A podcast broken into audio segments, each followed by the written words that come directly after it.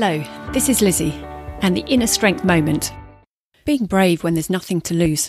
There's something liberating about that.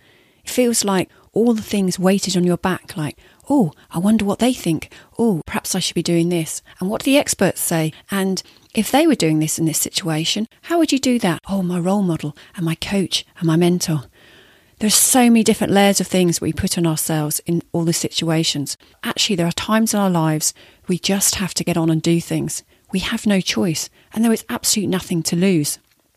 This can happen in many occasions, whether it's applying for a job, a sales conversation, and often we see this in the sports field.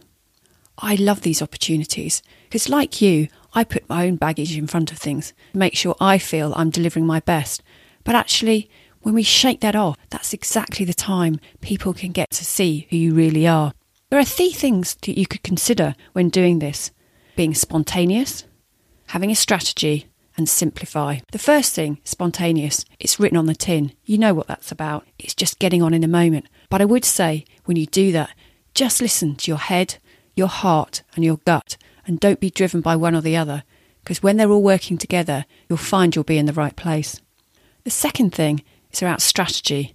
And there are three things I'd consider having clarity of what that should be and where I'm going, being really creative around the options that I could take, and considering the angles of that and where I can best use my strengths.